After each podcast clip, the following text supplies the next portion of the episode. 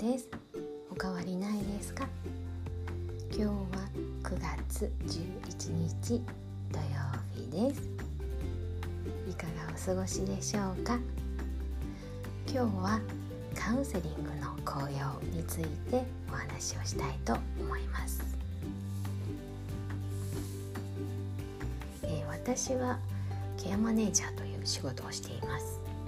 まあ、ケアマネージャーっていうのは介護保険制度の中で働く仕事なんですが主な業務内容は相談援助という仕事をしています。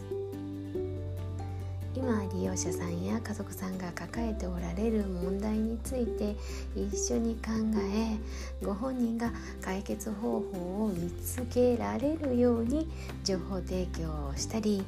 思考の流れに一緒に沿っていくようなことを主にやっています。でこの仕事を始めた時にねあまりに自分の情報量の少なさであったり相談面接力のなさというのに愕然とした覚えがありました、えー、なんとか仕事を回せるようになってきた時も自分の技術力であったりあるいは傾聴力人の話を聞くという力ですよね。それについてはやはりなかなか育ってこないなという実感がありました。その原因を考えた時にね自分自身がちゃんとしたカウンセリングや相談を、えー、受けてもらうという体験をしていないなっていうことに気がついたんですね。もちろん、えーと、相談面接とかね、えー、対人援助職の中の技術の一つで、まあ、テキスト上でねカウンセリングっていうのを学んだりとか、えー、面談相談面接の手法などを、まあ、例えば、うん、グループワークであったりとかロールプレイなんかで実演したりはするんですけど実際に自分がそれを体験していないので、まあ、どんな風にするのがいいのかなっていうのがよく分かっていなかったんですね。なのでまあそんな困難もありまして数年前から定期的にカウンセリングを受けています自分自身のアセスメントの手法を学びたいというのが大きな目的だったんですけれども今では2ヶ月に1回のカウンセリングが自分のスキルを磨くという学びの時間であるとともに感情の整理という大切な時間になっています。話は変わるんですけど私もともと片付けが下手なんですよね。えー、片付けるっていうことはどういうことかっていうと今目の前にある物事を必要なものと不必要なものに分けて不必要なものは処分して必要なものだけを置いておくっていう作業を片付けると言います。物事だけではなくって感情についてもそうなんですよね。まあ、例えば人は何か見たり聞いたり何かを体験したりするといろんな感情が湧き起こってきます。まあ、質問を受けると自分の頭の中でいろんな思いが交錯していくのと同じなんですよね。その湧き上がってきた感情や思いについて今これは必要なのかそれとも今これは必要じゃないのかあるいはこれからも必要なのか必要じゃないのかっていうことを整理していき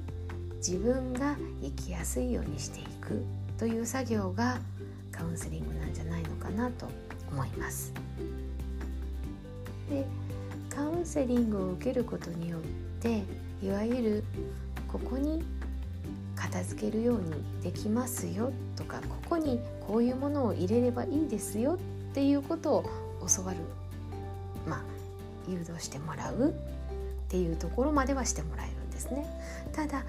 問題は片付けあの物事の例えば衣類の片付けと同じなんですよね。ここに下着を入れたらいいですよ。ここに上着を入れたらいいですよ。ここにカバンを片付けたらいいですよっていうところまでは一緒にしてもらうけれど片付けるのは自分で片付けないと部屋はきれいにならないですよね。これと同じでカウンセリングもその感情をどう処理していくのかどうどこに片付けていくのかっていうところまでは教わるけれど最後に決めるのは自分なんですよね。最後にやるかやらないかそのままにするのか前に進むのか。結局のところ決めるのは自分です、まあ、行動を起こすのと同じように感情についても例えば思考についても片付ける手立てのところまではカウンセラーの先生と一緒にする。そして最後は自分でどうするかを決めて行動を起こす。ということが重要なんだなと思いました。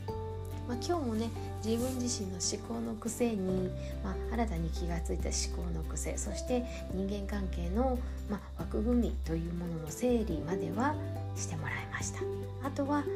これを自分がどのように整理し直して処理して行動していくかこれがカウンセリングを受けた後の自分の行動になってきます。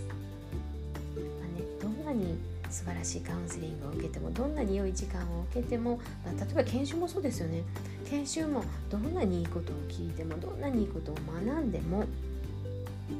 行動に起こさなければ学びの意味はない。カウンセリングも同じです。行動しなければその効果は現れない。ということで少しずつですが行動していきたいなと